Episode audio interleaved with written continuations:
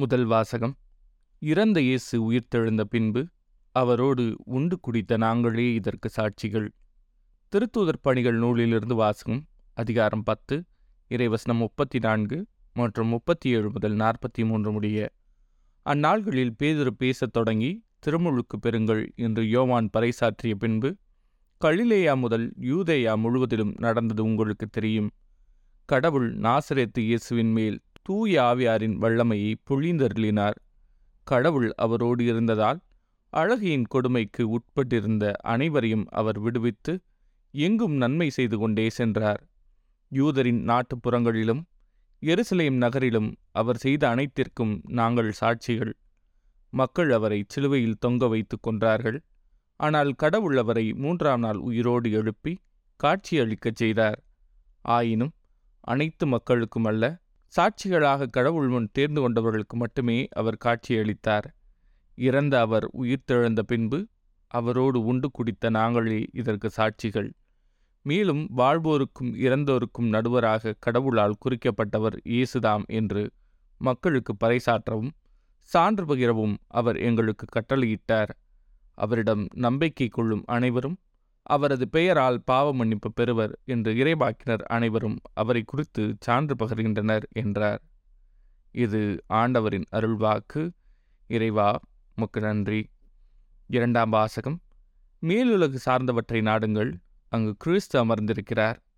திருத்துதர் பவுல் கொலோசியருக்கு எழுதிய திருமுகத்திலிருந்து வாசகம். அதிகாரம் மூன்று இறைவசனங்கள் ஒன்று முதல் நான்கு முடிய. சகோதரர் சகோதரிகளே நீங்கள் கிறிஸ்துவோடு உயிர் பெற்று எழுந்தவர்களானால் மேலுலகு சார்ந்தவற்றை நாடுங்கள். அங்கு கிறிஸ்து கடவுளின் வலப்பக்கத்தில் அமர்ந்திருக்கிறார். இவ்வுலகு சார்ந்தவை பற்றியல்ல மேலுலகு சார்ந்தவை பற்றியே எண்ணுங்கள்.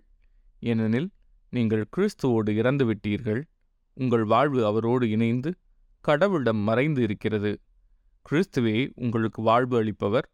அவர் தோன்றும் பொழுது நீங்களும் அவரோடு மாட்சி பொருந்தியவராய் தோன்றுவீர்கள். இது ஆண்டவரின் அருள்வாக்கு. இறைவா மிக்க நன்றி. நற்செய்தி வாசகம். இயேசு இறந்து உயிர்த்தெழ வேண்டும். யோவான் எழுதிய தூய நற்செய்தியிலிருந்து வாசகம். அதிகாரம் இருபது. இறைவசனங்கள் ஒன்று முதல் ஒன்பது முடிய. வாரத்தின் முதல் நாளன்று விடியற் காலையில் இருள் நீங்கும் முன்பே மகதலா மரியா கல்லறைக்குச் சென்றார். கல்லறை வாயிலில் இருந்த கல் அகற்றப்பட்டிருப்பதைக் கண்டார். எனவே அவர் சீமோன் பேதுருவிடமும் இயேசு தனி அன்பு கொண்டிருந்த மற்ற சீடரிடமும் வந்து ஆண்டவரை கல்லறையிலிருந்து யாரோ எடுத்து கொண்டு போய்விட்டனர். அவரை எங்கே வைத்தனரோ எங்களுக்கு தெரியவில்லை என்றார். இதை கேட்ட பேதர்வும் மற்ற சீடரும் கல்லறைக்கு புறப்பட்டனர். இருவரும் ஒருமித்து ஓடினர். மற்ற சீடர் பேதுருவை விட விரைவாக ஓடி முதலில் கல்லறையை அடைந்தார். அவர் குனிந்து பார்த்தபோது துணிகள் கிடப்பதைக் கண்டார். ஆனால் உள்ளே நுழையவில்லை. அவருக்கு பின்னாலேயே சீமோன் பேதுருவும் வந்தார்.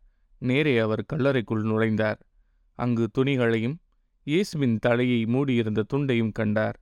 அத்துண்டு மற்ற துணிகளோடு இல்லாமல் ஓரிடத்தில் தனியாக சுருட்டி வைக்கப்பட்டிருந்தது. பின்னர் கல்லறைக்கு முதலில் வந்து சேர்ந்த மற்ற சீடரும் உள்ளே சென்றார். கண்டார் நம்பினார் இயேசு இறந்து உயிர்த்தெழ வேண்டும் என்னும் மறைநூல் வாக்கை அவர்கள் அதுவரை புரிந்து கொள்ளவில்லை. இது ஆண்டவரின் அருள்வாக்கு. கிறிஸ்துவே உமக்கு புகழ்.